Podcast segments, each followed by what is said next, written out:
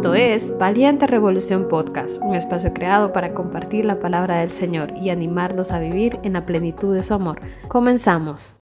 Hola a todos, bienvenidos al último episodio del año 2022. Qué bueno ha sido Dios este año, sin importar lo que estemos atravesando. El Señor nos ha guardado y estamos aquí porque esta ha sido su voluntad, porque estar vivos es parte del plan que Él tiene para con nosotros.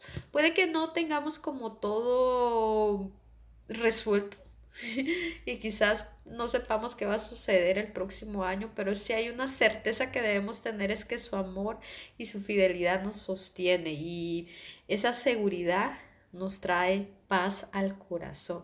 Y para finalizar, a mí me gustaría, ya que estamos en este mes donde se pone muy de moda hablar sobre metas y propósitos, y una de las metas que comúnmente la gente se, se propone es el tema de hacer dieta. Yo les quería compartir también una dieta, pero esta no es tanto para el físico, sino más bien para nuestra alma.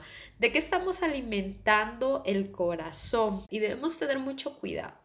Porque si físicamente algunos alimentos que consumimos nos pueden llevar a la muerte, y cuando se trata de hablar de nuestra alma, hay algunas cosas que dejamos que entren a nuestro corazón que nos pueden llevar a una muerte eterna. Entonces, para empezar, hablemos de los pensamientos. Los pensamientos los hay buenos y los hay malos. Y fíjense que es bien interesante porque esto también podríamos compararlo con las grasas, ¿no? Hemos escuchado que hay grasas malas y hay grasas buenas. En general, la grasa sirve para darnos energía. Pero ¿qué sucede? Cuando nosotros dejamos que pensamientos malos entren a nuestro corazón, estos nos quitan la energía. Preguntémonos, mi corazón, mis pensamientos, ¿de qué son? Son de bien, son de paz, son de ayudar al prójimo, son de bendecir a otra persona. En mis pensamientos está glorificar a Dios, porque eso es lo más importante. O quizás estoy alimentando mi corazón de pensamientos de maldad. Es la envidia lo que habita en mí estoy quejándome mucho, ¿por qué me estoy quejando? Ya que en la queja, fíjense que hay algo interesante si hablamos en específico de algunos pensamientos, por ejemplo, la queja. La queja refleja nuestra inconformidad para con el Señor, porque empezamos a creer que tenemos menos de lo que merecemos. Y de la queja entonces nace lo que mencionaba anteriormente, el tema de la envidia, ¿no? Ay, ¿por qué si yo he luchado más y a mí las cosas me han costado en la vida? ¿Por qué aquel tiene esto y yo no lo tengo? Entonces, los pensamientos que constantemente están en nuestra alma van a determinar mucho hacia dónde va dirigida nuestra vida. Porque si vemos todo como un camino oscuro, sin ninguna salida, entonces vamos a terminar deprimiéndonos y vamos a tener no solamente pensamientos que dañen a otros, sino los que nos dañan a nosotros mismos. Por ejemplo, ansiedad, depresión, que conduce a los pensamientos suicidas. Debemos dejar que el Señor renueve nuestra mente. La Biblia dice que debemos renovar todos los días nuestra mente. Y nuestra mente se renueva solamente si nosotros buscamos al Señor y dejamos que Él guíe nuestros pensamientos. Es momento de preguntarnos en dónde estamos poniendo toda nuestra energía. Estamos nutriendo nuestra alma de pensamientos de paz, de bondad, o quizás los primeros en llegar a nuestro corazón son aquellos que me hacen sentir como que vivir no vale la pena. Veamos nuestro caminar en este año 2023. ¿Será que el resultado, las consecuencias de lo que hoy estamos atravesando es porque tuvimos pensamientos positivos y con pensamientos positivos no me refiero a aquellos que, nos hacen vivir en una nube donde nada malo pasa y donde eh, no puede estar triste un corazón que alaba a Cristo, no. Me refiero a aquellos pensamientos que, que ayudan a otros, que nos hacen ver la verdad acerca del Señor. Esos pensamientos nos van a llevar a darle gloria a Él pero los pensamientos que nos alejan de Cristo nos apartarán totalmente de su propósito. Y también acompañado de los pensamientos están las enseñanzas.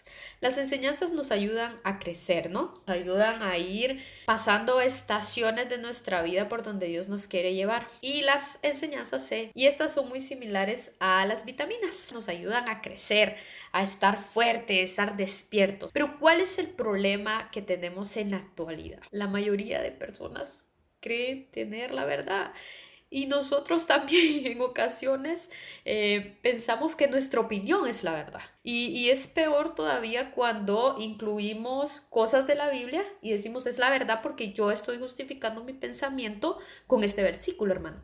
Respéteme. Pero no. No debemos dejarnos llevar de, de, vanas filosofías. Pablo, Pablo nos decía esto. Él le dijo a la iglesia de Colosenses, ustedes deben tener cuidado con aquellos consejos que están llenos de razonamiento humano.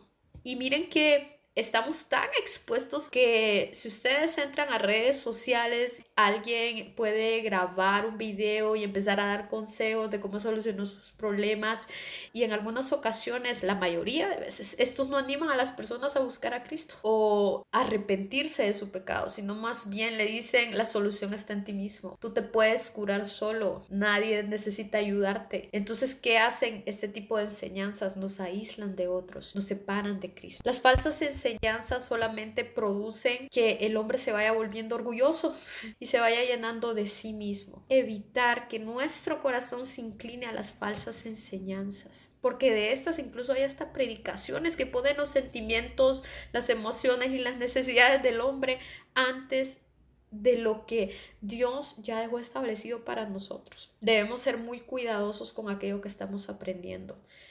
¿Será que lo que estoy llevando a mi corazón como verdad es la verdad de Cristo? ¿O es la verdad de alguien más? ¿Es la opinión de otro? ¿Es lo que a otro le sirvió aún estando apartado del Señor? ¿Y cuál es el problema con las falsas enseñanzas? Es que producen otro gran enemigo de tener una vida saludable para con Dios y es la idolatría. Vemos cómo incluso hasta en cierta manera lo permitimos por ejemplo, cuando aceptamos enseñanzas, lo que hablábamos anteriormente como ámate a ti mismo por encima de los demás. Ve y busca la verdad en ti. La solución está en tu corazón. Eso es una mentira grandísima. No, no debemos exaltarnos, no debemos buscar en nosotros o en otros, porque la idolatría es todo aquello en lo que ponemos nuestra seguridad y no es Cristo. Cuando mi seguridad, mi tranquilidad está en lo material, en mi trabajo, en una relación, eh, ya sea de amistad o con una pareja. Entonces, esto en lo que he puesto mi confianza es falible, no es Cristo, termina decepcionándome. Es necesario que saquemos de nuestro corazón la idolatría.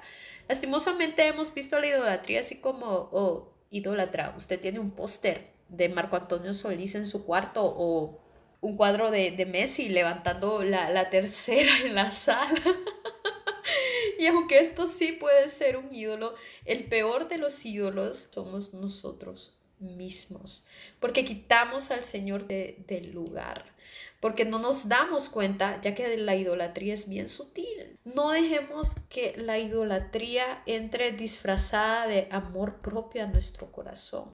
Dios es un Dios celoso que no comparte su gloria con nadie. Y si hay un propósito para el cual nosotros fuimos creados es para darle la gloria al Señor. No usemos a Cristo como un trampolín para alcanzar el éxito y la fama. Detengámonos y pensemos, ¿a dónde está puesta toda mi confianza? ¿Es Cristo mi esperanza?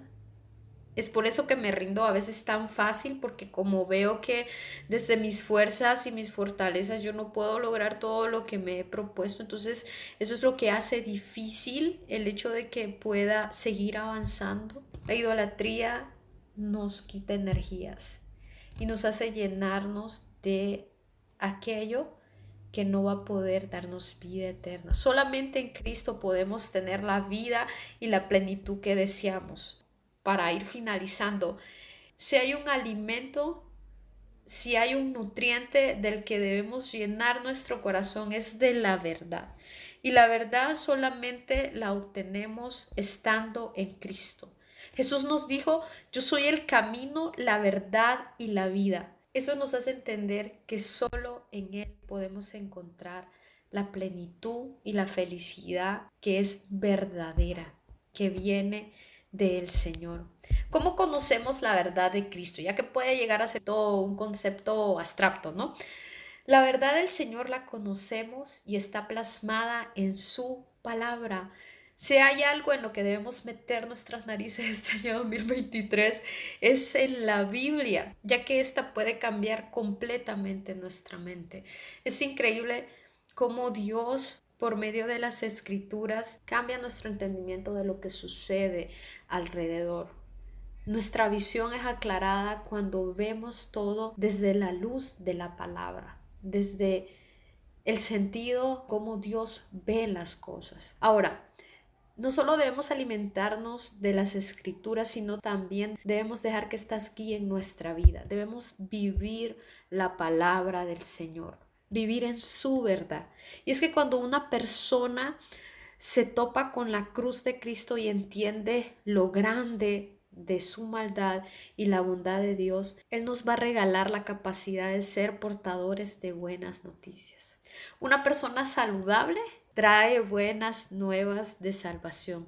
Una persona que es plena en Cristo quiere honrarle en todos los sentidos posibles. Podemos ver aquella gente que, que llega a un lugar y ilumina inmediatamente la sala. No debemos ser ese tipo de personas, pero eso no va a pasar leyendo libros de autoayuda ni tampoco de cómo ser millonario en cinco días. Sucede cuando nuestra vida es cambiada por el Señor. Vivimos una vida plena cuando Él entra a nuestro corazón, cuando vivimos con Dios como centro de nuestro corazón, vamos a hacerlo todo para la gloria de Él, vamos a reflejarlo en todo momento, van a ser muy notables los frutos del Espíritu Santo, no vamos a esforzarnos por parecer buenas personas o eh, hacer cosas buenas para llamar la atención o para convivir con otros, sino que la bondad y el amor del Señor nos va a permitir hacer esto de manera espontánea y natural, donde se vea reflejado el Espíritu Santo del Señor.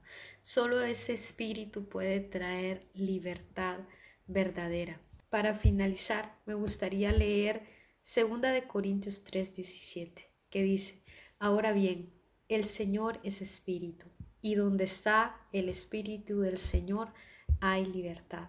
Ese 2023 vivamos libres de aquello que nos afecta vivamos libres de aquello que nos separa del Señor y alimentemos nuestra alma de lo que glorifica a Él.